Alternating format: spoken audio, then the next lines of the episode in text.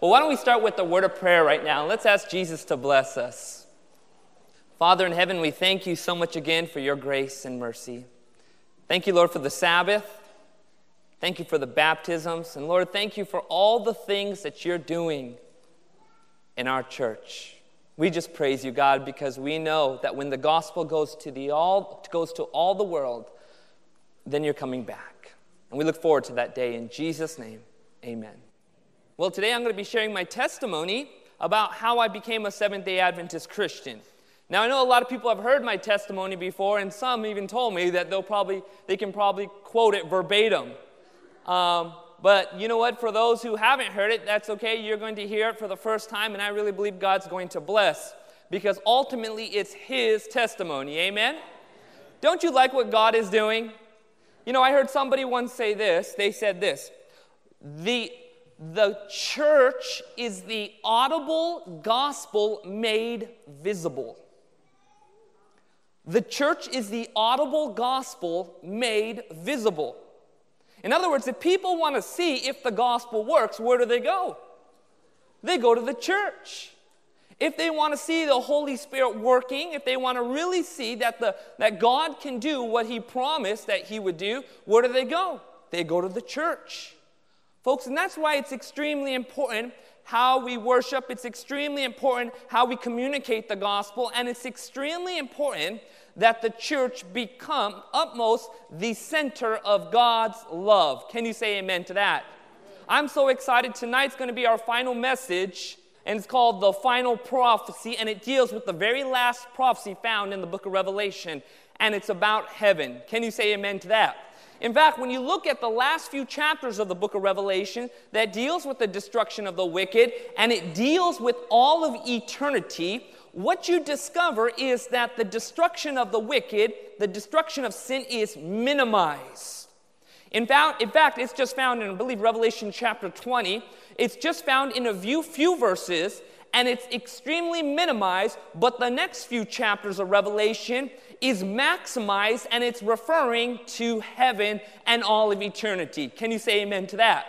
Because God wants us to realize that heaven is going to be a wonderful place for all the saints. Can you say amen to that? And that's why we're all here. We're all on a journey to heaven. Amen? You know, just really quickly, I know somebody asked a question about tonight, and yes, that starts at 6:15 dinner. It's the last message. It's going to be spectacular. We're going to end with fireworks.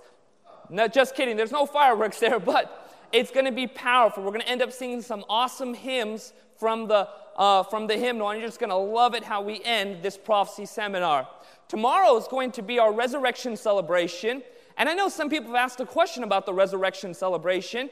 Are you guys having an Easter program or are you guys solemnizing Sunday? No, no, no. We're not doing any of that. We're Seventh day Adventists. Amen? We believe that the Sabbath is holy. Amen? But what we are doing is simply having a time where God's people can come together, have a delicious lunch, have some worship, and there's going to be exciting activities for parents and their children, including a bounce house. Can you say amen to that? Folks, here's the thing you can wake up Sunday morning and you can just sit there thinking to yourself, what are you going to do? Or you can come fellowship with the saints of God. Amen? And so that's all it is that's taking place on Sunday. It's called the, the Resurrection Advent, the Advent Resurrection Celebration. Well, today's message is entitled The Testimony of Anil Kanda. And you may think, okay, I've heard this before, but I did something different that I think you're going to appreciate. I, I actually found some pictures. And some of these pictures aren't the greatest. In fact, my childhood pictures, many of them are not there. And uh, so we're going to do our best. I know some of these pictures, I'm not extremely photogenic. I just want to say that right now. I mean, I am not photogenic at all. I mean, when you see me, I have this odd expression on my face usually. And so, you know, I know they're gonna, it's going to be quite comical when you see some of these pictures, but that's okay. We want to realize that God is doing a work with this person. Amen? Amen. Jesus is leading us to heaven. Amen? Now take your Bible. I want you to, I want to see I want to show you something. Go to Revelation chapter 12. Revelation chapter 12. Revelation is considered the very central part of scripture. When you look at the Hebrew, a chiastic structure, a chiastic structure is basically where you take the beginning and the end and you close in until you reach the middle part. And what the middle part is, is a very central message God is trying to communicate. So when you look at the first five books of Moses, what you find is that the very center part or epicenter of the first five books of Moses is the Day of Atonement. It's the Day of Atonement.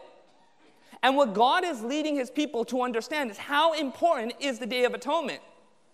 So when you're reading Revelation chapter 12, what you begin to discover that it is in some sense the central part of the book of Revelation. God starts with the history of heaven and he ends where we are at today, where the Bible says the dragon was enraged with the woman and meant to make war with the rest of her offspring who keep the commandments of God and have the testimony of Jesus. But take your Bible, we're going to Revelation chapter 12. I'm going to show you something very interesting. Now let's start with verse 7. And war broke out where? Heaven. Michael and his angels fought with the dragon, and the dragon and his angels fought, but they did not prevail, nor was a place found for them in heaven any longer. So the great dragon was cast out, that serpent of old called the devil and Satan, who deceives the whole world. He was cast to the earth, and his angels were cast out with him. By the way, does anybody know what the word Michael means? The word Michael means he who is like God. Now, why is this very interesting? Because when you read Revelation chapter 13, what you discover is that the whole world is wandering after the Antichrist beast, and you know what they're saying? Who is like the Antichrist? And so, what you are seeing here is the original and the wannabe.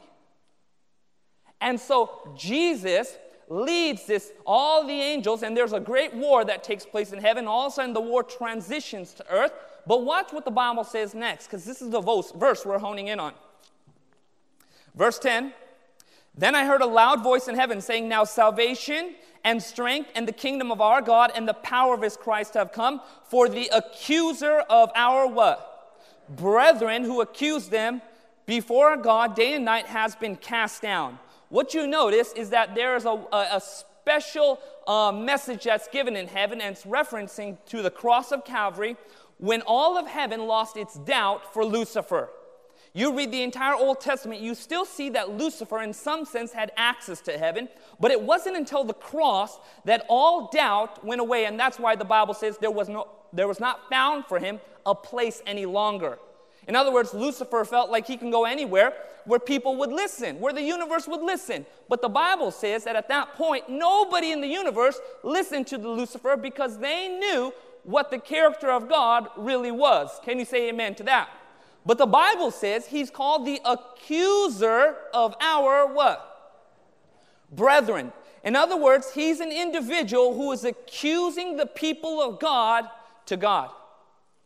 He's bringing accusations. And we need to be careful of this exact same spirit lest we breathe the same fire of that dragon. Amen? But watch what else the scripture says. Verse 11, this is powerful, and this is the, the verse we're honing in on. And they overcame him. Can you say amen to that? They overcame him by the blood of the Lamb, by the word of their testimonies, and they did not love their lives to the death. So I want you to notice something. The Bible talks about a group of people through the entire Old Testament who defeated Satan. When you read the book of Revelation and the rest of the entire New Testament, what you discover is that the word overcome actually appears more times in the book of Revelation than any other book, about 15 times in the New Testament, uh, specifically in the book of Revelation. And so, what God is describing is how his people overcame the evil one. The word overcome, the, the, the root word actually is the word Nike. You know what Nike is? Yeah, it's shoes, right? The word Nike means victory. And so, what you are finding is that there is a group of people who have gotten victory over the devil, but how? Well, the scripture tells you by the blood of the Lamb, by the word of their testimony, and the fact that they did not love their lives unto death. Three things that the people of God should possess in overcoming Satan. Number one, by the blood of the Lamb. Can you say amen to that? The righteousness of Christ alone. And I praise the Lord because it's still the third angel's message. Amen. Number two, by the word of their testimony. As they have been justified, they begin to bear a message of what God has done for them. And then what takes place is they love Jesus more than anything in this world, more than their own lives. Amen? And by the word of their testimony, these individuals who have been so touched by the goodness of God begin to share their testimony. So I'm going to share with you guys today my testimony or how I became a Seventh day Adventist Christian. I was born and raised in 1979. That means I'm going to turn 33 this year. well, wait till you see the picture when I first showed up in this church and now. And so I was uh, born and raised in 1979, and my parents immigrated from India the year before. My parents come from Punjab, India, which is the northwest side of India, and the Punjabi culture is mainly Sikhism. But my family is not only Sikhs, Sikhs are the ones that wear the turbans. Sometimes you guys see them taking for a walk. Sikhs taking, uh, they'll have the turbans. And that's the, the culture that I came from. I grew up in that culture. I also come from a Hindu background. In my house were Hindu statues and idols. Oh, and in the Hindu culture, there's over 300 million deities. Actually, Hindu, Hindu theologians have a hard time trying to get the fundamentals because it's so diverse in various areas. But this is the culture I came from. I also came from another sect of Hinduism called Satsangis. Now, Satsangis are individuals who are vegetarian, but they're hardcore vegetarians. You're like, well, that's a good transition to Adventism. But here's the thing the reason why they were vegetarians is because they believed in the teaching of reincarnation. In other words, each person, based upon their karma or their behavior, will determine where they are in the next phase of life. And so my family was vegetarians because there, there could be a possibility that you might be eating somebody who is in the process of turning into a human and eventually reaching the state of nirvana. And so this is the culture that I came from. You know, when people grow up like these things, when they grow up with these things, and this is all they know, to them, Christianity is the odd thing. And so, folks, we need to understand we're not just in trying to reach people, we don't just need to try to understand what people believe, but we have to understand the way they think as well. Can you say amen to that? And so, this is what I grew up with. I grew up in Southern California, Orange County, born and raised there in Anaheim. That's Disneyland over there. And this is where I grew up. I grew up between two different cultures. I had the Indian culture, and then I had the uh, American culture. And there was constantly a tension in my life between which values I should adopt and how I should be going back and forth. Outside of my house, it was America. Inside of my house, it was India. And so on and so on and so on. But this is how I grew up. Grew up. My family is a, a very academically inclined family. I don't know how else to describe that. But we grew up in doing a lot of uh, learning. My parents taught that education was extremely important, and it is. Amen? And so this is how I grew up. I grew up with when you're free time, you go to the library because that's what you need to be doing.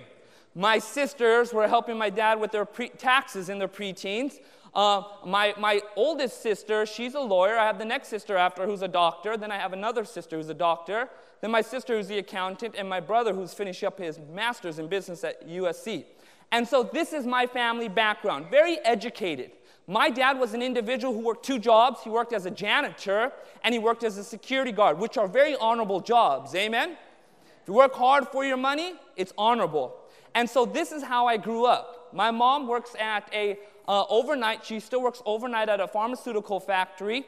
And uh, so, growing, growing up down in Southern California, my life was a, a, very pleasant life. I mean, I was really blessed having a, a good family, a loving family, very busy and very active in my household. And so, what you're looking at right now is a picture of my family right there.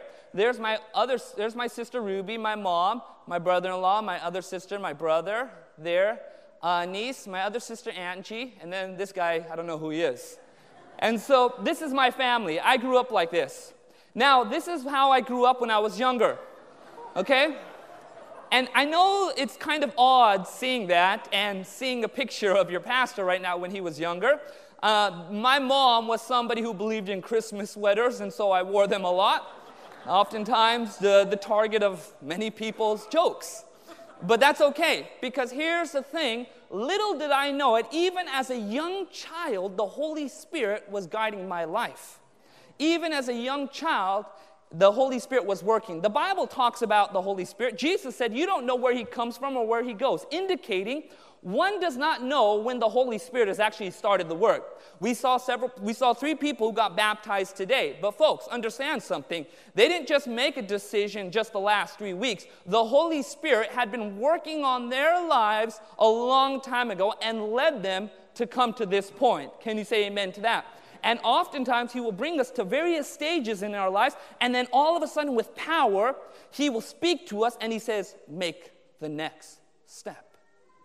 And step by step, the Holy Spirit leads us. As a young child, around actually around the age of 12, I should say, it wasn't very young, but 12 years old, down in Southern California, all the Indians actually get together for a celebration. And what they're celebrating is the Day of Independence when India was freed from Britain rule. And so all the Indians will come together on August 15th, and what they'll do is have a giant fair where there'll just be Indians for miles, and there'll be just a cultural show, and there will be several booths that are set up that, like we have Indian businesses and societies and all sorts of things. One of the great things about that is that you get a lot of free things. And nothing's wrong with free, amen? And what I would do is, as a young child, I would go to each booth and get all the free things. Until one day, when I was 12 years old, I actually came to one booth that was shaped like a little boat a little boat. I never forgot that. I was so surprised. I was thinking to myself, what is a little boat doing in the midst of this park where this huge Indian fair is? What is it doing there? And it had little staircases, a little staircase. And so I was very curious and I heard a voice. So I walked up into this little staircase and I went inside, and there were little Indian children, and they were getting a Bible story read to them by an elderly Caucasian lady. It's to me, I'm still blown away of how she even got there because they're just Indians for miles. But what that boat was, was none other than just a small replica of Noah's Ark. And so I had no clue what was taking place. So I sat down, and this woman, what she was doing, was giving stories about Jesus. So here we are, me and my sister and some other Indian kids, and we're listening as this white lady is just giving us these stories about Jesus. I hardly knew anything about Jesus. So, as I heard her, at the very end, she said something very interesting. She said, Who would like to accept Jesus as your Savior? No one raised their hands, probably because we didn't know what she was talking about. Until she said something at the end that really caught my attention. She says that if you accept Jesus as your Savior, you'll get a free Bible. now, the one thing I heard was the word free. And I actually still have that Bible. I raised my hand and I got that free Bible. It's actually my very first Bible. And the Lord has kept that Bible for me. It's somewhere in my house right now. I can't find it. But this was my very first Bible that was given to me. It actually still has the name of the lady, it still has the year, and it still has the date and our names as well, my, my sisters and I. And uh, what was very interesting is that I ended up calling that, that group that was actually responsible for distributing Bibles last year. And they were just they were just individuals who pass out Bibles. I called them up last year and I said, "Hey, I want to share a story with you guys." And they were so blown away how just their simple passing out of the Bible led to some Hindu kid being converted and pastoring at a church right now. Folks, we don't know the results of our labor. Sometimes we can see the fruits of it, but we will never know until eternity and we will realize all that God has done. Amen? And so I was at the age of 12, I took that Bible and I put it, I tried attempting to read it, but it didn't quite make a lot of sense at that time. But I put it right back in the bookcase, like several Christians do. I put it right back in the bookcase. And it wasn't until the age of 18 and 19 when I got out of high school that I began to get my very, that I got my very first job. I worked at a place called Kmart. I was going to college as well. It was a community college. My sisters were all going to universities, but I wanted to do the smart thing, and that was go to a community college. And uh, my goal was okay, my plan was two years in a community college and then transfer over to university. I ended up spending four years there at that community college before I transferred over to Cal State Fullerton. But this is how I grew up. And it wasn't until I got my job that I began to experience the freedom of, uh, of life. No longer under the control of my mom. When I left that house, I had my car. I could do whatever I want. I had a girlfriend at that time as well. And so this was my life. I began to explore new things. Well, I began to become very bored with a lot of those college classes. I actually stopped going to those college classes, ditching them, and where I would go was very interesting. I would actually go to the library. Uh, you know, train up a child in the way they go, and they'll never depart from it, right? And sure enough, I would go to the library, ditching these classes, and I would read books about a variety of topics. I'd read things about the occult and about spiritualism and all sorts of things. Well, one day I found a book that was about prophecy. And this was the time during the 1999 when a lot of people were talking about Y2K and something big was going to happen in the world. But I was reading these books about prophecy and all about end time events, and I started, the word Antichrist started coming up over and over again in what I was reading. And I began to ask people, what is the Antichrist? I never forgot, I ended up asking one teacher one day. I said, What's an Antichrist? And he explained to me what he thought Antichrist meant. But it wasn't until later on that I had ditched one of my classes that I was actually going to the library. I read a book by a guy by the name of Hal Lindsey, which was called The Late Great Planet Earth. He's a minister that changes his prophecy every other week. And so he was talking about the Antichrist and what would take place in the Middle East, and nothing about the scripture, but just what he was saying. And it wasn't until that I was just sitting down one day that I actually, had this epiphany. I thought to myself, I know who the Antichrist is. It's Saddam Hussein. I really thought it was Saddam Hussein.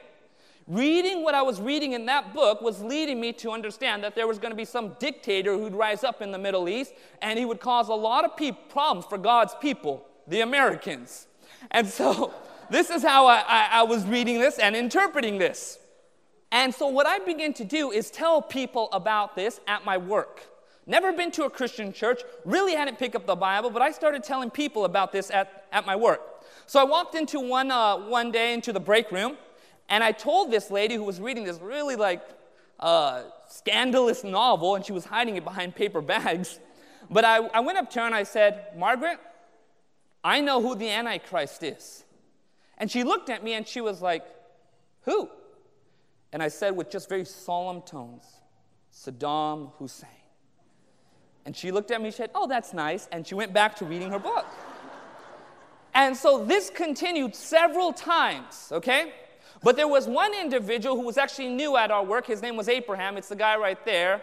He's about a six foot five guy, really big, about 300 pound plus guy, really big guy. I actually called security on him the first time he had come into the, the store. But uh, little did I know he'd become the guy that would end up bringing me to the Lord. Sometimes we judge people too quickly by their appearances. But the Lord is leading us to understand man looks on the outward appearance, but God looks at the heart. Amen? And so this is what took place. I went into the break room one day, and Abraham had just started work there. It was his first week. I walked into the break room, and I said, Abraham, I have something to tell you. He's like, Yeah? And I said, I know who the Antichrist is. And he looked at me and he said, Who? And I said, It's Saddam Hussein. And without even batting an eyelid, he just said, No, it's not, it's the Pope. Okay, you know what's very interesting? This is why it's so interesting. Abraham was a troubled kid. He was in continuation school, he got kicked out. He actually ended up doing something to his dad that he regretted in life. He came from a broken house, a home, but his mom had been praying for him. He was a struggling Adventist kid, wasn't even baptized, okay? But his mom was praying for him. This was her prayer. Ready for this? That God would lead him to be a witness to somebody. And you know how the Lord answered that prayer? By sending me. and so I went there and he began to share with me, and this is really awesome, from the Word of God, from the scripture itself, what the Bible was saying about prophecy. Can you say amen to that? This wasn't a book about prophecy. No, no, no. He was leading us straight to the Word of God. And as he was opening up the scripture to me, I was so blown away because I actually had taken an interest in art history, specifically the Renaissance period. I knew what took place during the Dark Ages. So as he was sharing these things with me, I was so blown away because I knew that history was showing that the Bible could be trusted. Amen? And step by step, Abraham began to have studies with me. And here's the awesome thing in the year 2000, we were both baptized. Actually, I got baptized right before him, so I always take a little pride in that. I always say I got baptized before the guy who brought me to the Lord. Folks, here's the thing this is so awesome because this guy, Abraham, was a struggling kid. He wasn't somebody who was perfect. He actually grew up in Adventist schools and left Adventist school. He was somebody who came from a troubled background. He didn't have all his ducks in a row. He was an individual that had problems, like all of us. But God was using him to witness to somebody. And as he began to share the truths about Bible prophecy, I was so blown away about what I was hearing. I knew this was truth because I understood history. I could see the evidence for itself. And so when we made that decision to get baptized, it was awesome. We even went to a Mark Finley evangelistic series and we stayed there for about 15, 20 minutes. I got up there because I, I sat down, we sat down and actually had to get up after about 15, 20 minutes because there was just so many people there. And uh, we got up and left. And here's the thing he continued giving studies to me. I'm so blown away by that because it wasn't a Mark Finley that won me to the Lord. It wasn't a Doug Batchelor that won me to the Lord. It wasn't some powerhouse preacher that won me to the Lord. It was a struggling Seventh day Adventist kid that won me to the Lord. Which tells me something that God can use anybody here. Amen? God can use an Alejandro. God can use a Patty. God can use a Brittany. God can use you. If God can use somebody like Abraham, he can use anybody. Amen? He can use rocks. He can use donkeys. There's nothing that God can't use to win people to the Lord. Amen? And so, step by step, I continued my walk with the Lord. And I made a decision one night. I was praying when I was in the university, I was praying about what the next step should be. I was interested in going into law. My family wanted me to go to computer science or med or get into pre-med, but I was really torn between those options, but I was really praying one night. And the night would just went later and later and later, and it wasn't till midnight that I just felt this power coming into my mind and just this message, and it was like a ton of bricks just exploding, and the words missionary school went into my mind. And I got up and I was like, missionary school? It was so random. And so I called up my friend Abraham. I said, Abraham, we're going to missionary school. I volunteered him. And uh, he was still sleepy, so I called him up the next day and I said, Hey, we're going to missionary school. So we talked to our pastor. And our pastor said, All right, there's a little school up in Northern California. It's a four month college, and it's about evangelism. And it was called Amazing Facts College of Evangelism. So we went there. But the very process of me going there and leaving my household was a tough one. My family was very angry. And my dad actually had just passed away, which was one of the most difficult things in my life. I had never been to another funeral, uh, any other funeral prior to that time. First funeral I went to was my dad. It's very interesting to all in the Hindu culture. There are several days in the year. They call them. You can, they're like superstitious days. But when somebody dies on one of those days, your whole family is cursed.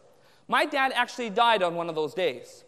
My uncle was terrified, and so he had a Hindu priest come during the funeral, during the cremation process, and do sort of a, a counter spell to uh, defeat that curse. And so, in the midst of this, I had just become Adventist. My dad passed away. Now, my family was giving me a hard time about being a Christian. They said, You don't need to do these things. You don't need to go to church. You need to go home. You need to stay home. You need to finish your education. And you need to get a job and get a family. But here's the thing when you follow the Lord, several times you're going to have to make decisions in your life where the people around you are going to be angry where they're going to make, be frustrated with it. But if you follow the Lord Jesus Christ, God will see you through. Amen? God Himself, Jesus dealt with dealing with, He dealt with uh, His own family that turned their back on Him. His own brothers were angry at Him because He was following God. My uncles were very uh, furious at, at me because I had become a Christian and that these things were taking place in my life. They actually tried to come to church one Sabbath to look for me. There was a lot of altercations, even some physical. And my own way of communicating to them wasn't the best either. Folks, remember what I said to you? We got to be careful lest we be breathing the same fire of that dragon. And a lot of times, even in the communication of the gospel, we can be overpowering and sometimes to the point where we can be condemning of others. But that's not what God wants. Amen? God is trying to save people, He doesn't want anybody lost. Amen? And it's taken years to rebuild that trust with my family. But sure enough, I went down up to Northern California. I began to be educated, learned about Bible prophecy, about uh, witnessing, about evangelism, four month course. At the end of that four month, I was so blown away by Christian education, I was so blown away by Adventist education that I thought to myself, I would really like to go back to an Adventist college. I had no money though. No money. My parents wouldn't sign the financial form slip. I applied everywhere, all the Adventist universities, they all said, We'll accept you, we'll accept you, we'll accept you. But here's the problem you need money. I didn't have that, but I know somebody who did. Amen? And if you seek His will, if you make His will supreme in your life, if you say, God, I want to honor you, He will honor you. Amen? And so I was coming, I was applying to all the different colleges, but there was this one college, it was called Weimar College. It was located just about 45 minutes away from this four month evangelism course that I had gone to. And so I applied. They said, hey, you're still going to need some money. The same problem I was happening, ha- that I had with all the other schools. The very last day that money was owed, I got on my knees and I said, God, this is it. You led me down right to this point. If you really want me to go to this school, and oftentimes God will lead you right down to the wire, and that's why it says in Psalms 46 that at the turning of the tide, He will answer. Right there, He brings us right down to the very end, right down to the line like a rubber band. He'll stretch us, He'll stretch us right down to it. Just like Abraham, right when He's raising that knife, He will bring us right down to that point, and then He'll say, Here it is. And sure enough, the very last day, when that money was due, I had nothing. I get this call from one of my Bible students, and they said, We are going to pay for your college. I said, What? And she said, We're going to pay for your college. I was so blown away. I immediately got in the car, raced over to their house. And it was awesome because I got into the very first quarter of Weimar College. And it was awesome. I absolutely loved that place. I was so blown away by godly Seventh day Adventist people. Amen? It's not just about being an Adventist or a Seventh day Adventist, it's about being a godly Seventh day Adventist. Amen? You would think that would be understood, but unfortunately it's not these days. But here's the thing quarter after quarter I had went, and the Lord, through miracles, provided for me. But He brought me down many times, right down to the wire, and He says, Are you going to be faithful to me or are you going to walk away? Are you going to be faithful to me or are you going to walk away? Are you going to trust me or are you going to walk away? and right down to the wire. I mean, it was a stretching experience, but God brought me right down to it, and every time He was faithful. I never forgot this one experience. I was I went to the finance lady, lady, and it's always tough to talk to the finance lady. But I went to the finance lady and I said to her, I said, okay, what do I owe? She says, you owe money for this quarter, and you need to pay it off, and you need money for next quarter. It was thousands of dollars. And I said, I don't have any money. And so what happened is she said, Let's pray. So we prayed at that very moment. I went back on the campus and was working. She calls me up one hour later and she says, You're not going to believe this. I said, What? She said, Somebody just called me right now and they said they want to provide for your schooling. And I said, Did you tell them? And she's like, I didn't call anybody. And then she said the most remarkable thing. She said, The lady said, she was impressed exactly one hour ago when she was praying. What were we doing one hour ago? Praying too. Folks, when you pray, the Lord hears your prayers. Amen? The Lord hears your prayers. And sure enough, it was quarter after quarter after quarter, and God, I was able to finish all my credits. I graduated with a pastoral degree. But before I graduated, I was praying about the next step. I said, Lord, where do you want me to go next?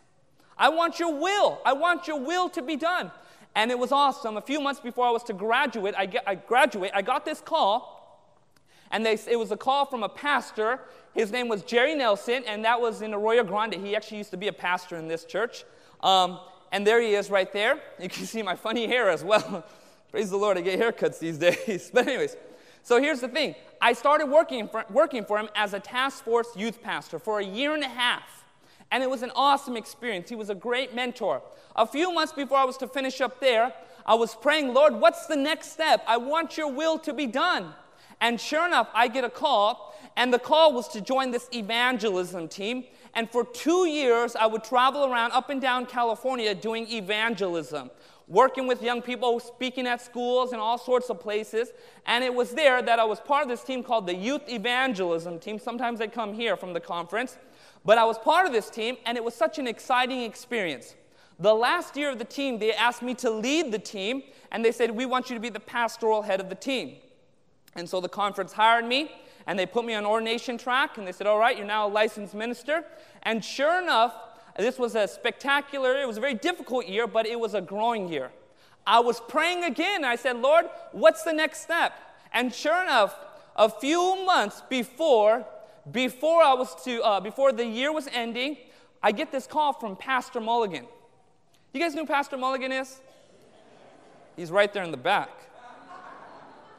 I'm not joking, just turn around, you'll see him right there. I get this call. We can give man. But here's the thing Joyce had already been asking me a year prior, and I, and I, I love Joyce. Don't you love Joyce? She's here also. I love Joyce. But same time, I was just like, all right, God, if, if, if you're leading Joyce, you, I mean, you've got to make it clear. And sure enough, I get this call from Pastor Keith, and he says, The conference has approved. We're putting you over here. And so for the last three and a half years, I've been the associate pastor here. Folks, I praise the Lord for all that he's done. Amen? Now, this is the, the very first sermon I preached right here. See, I have a full head of hair. I've lost a lot of hair, I've got gray. I look thinner there too. I mean, I've just really changed the last three and a half years. But I praise the Lord. You know why? Because God is growing his remnant movement. Amen? Remember what I said to you?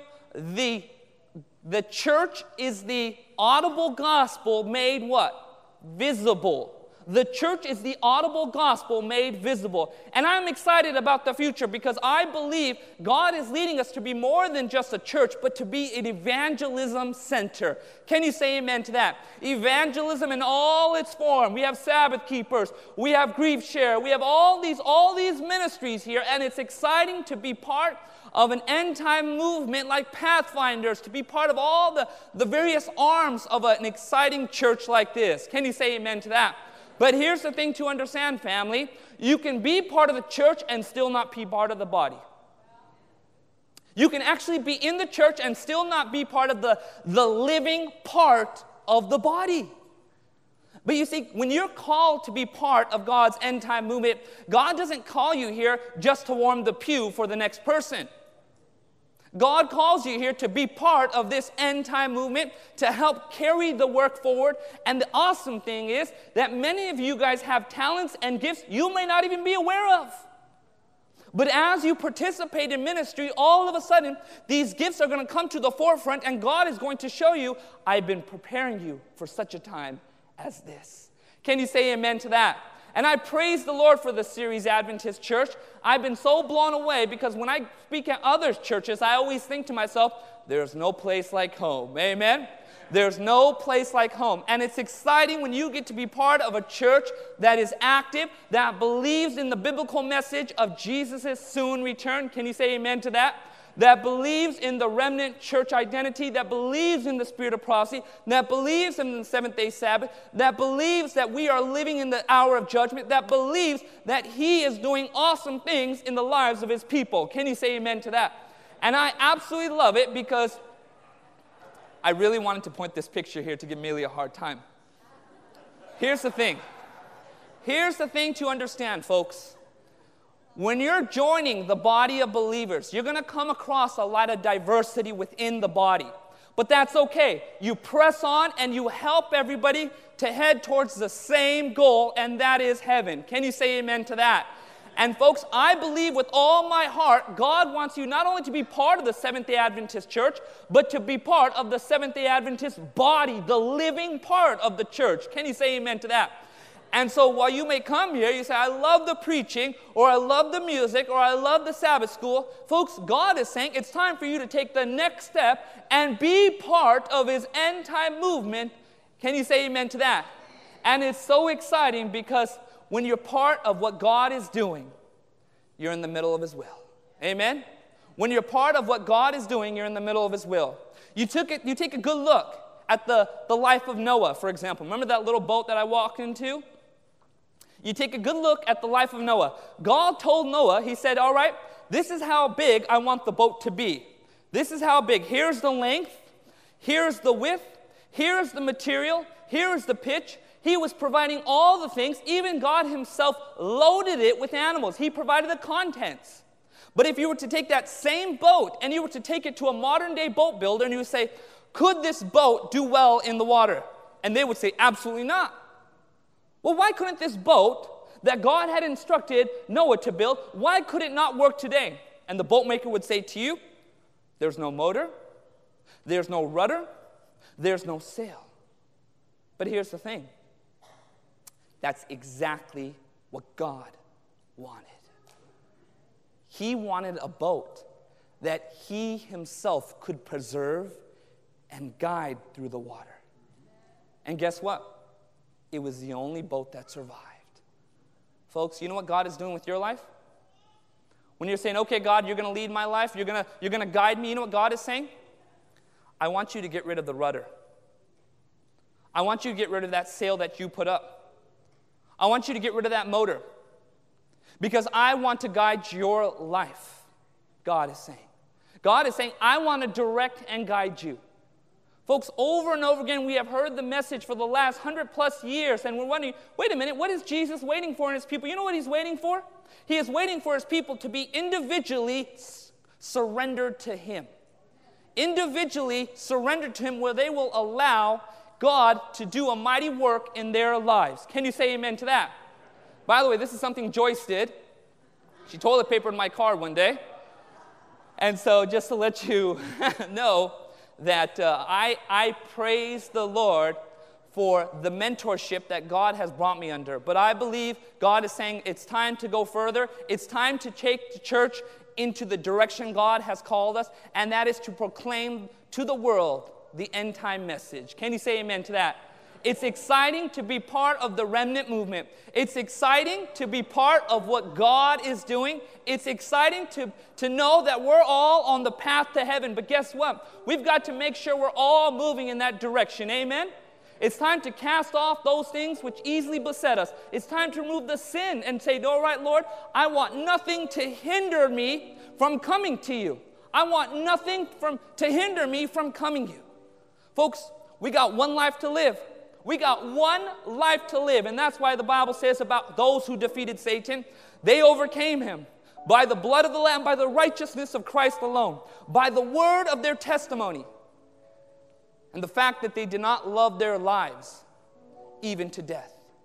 Here's the question I want to ask you today, folks Is Jesus precious to you? Is he precious to you? Is he more precious to you than anything in this world? Is the Lamb of God the most important thing in your life, or all He is is just a, a, a, category in your life? Or is He the most important thing in your life, folks? Is Jesus precious to you? Is He precious to you right now? What's on your thoughts in your mind right now? Is Jesus on your thoughts in your mind? What God can do in your life is, is God on your mind today, or is it the things of this world? Folks, understand that some of us there could be the potential that some of us may never return to this church next Sabbath. But, folks, let it never be said that God never appealed to his people in this church. I believe with all my heart, God is calling his people to follow him like never before. We're going to do something special. I always do this because I think it's extremely important. I'm going to call up all my elders up to the front right now. If you're an elder in my church, I want you to come to the front. And folks, this is a time that we need to come to the Lord. Amen? This is a time that we need to receive the blessings of God. We should not let nothing hold us back from following Jesus. Folks, these are the times. These are the times. I'm calling all my elders up here because what we're going to be doing is we're going to be ending with prayer. Amen? If you're somebody you're somebody who's saying, Lord, I want to follow you in all parts of my life, but I have some struggles, but I'm coming to you. I want you to come up to the front right now. We're going to pray for you. If you're somebody who is saying, Lord, I just need prayer, I want you to come to the front right now and come receive prayer. Folks, our elders, the Bible says, the same Holy Spirit that was in Moses was in his elders. The same preaching that's up here, the same Spirit is in them as well. If you're somebody who needs prayer in our church, you're somebody who is struggling with decisions to follow the Lord, I want you to come up. Come forward and receive a blessing from God. Folks, we want to pray for you. We want to pray for you that you will walk away from this Sabbath strengthened and knowing that God has called you for such a time as this. These are the times, folks. These are times that God opens up a special window of opportunity to bless His people. Don't miss a blessing you could receive. Don't miss a special blessing you could receive. Want to call you up for. Want to call people up for it. If, if you're somebody who needs prayer of any kind, come forward and receive it. Receive a blessing from the Lord. We want to pray for you and ask that Jesus would bless you. Let's pray. Father in heaven, we thank you so much for the Sabbath. As we go out, Lord, when we go out knowing that you are building our testimony, you are making our testimony. Thank you in Jesus' name. This media was brought to you by Audioverse, a website dedicated to spreading God's Word through free sermon audio and much more. If you would like to know more about Audioverse, or if you would like to listen to more sermons, please visit www.audioverse.org.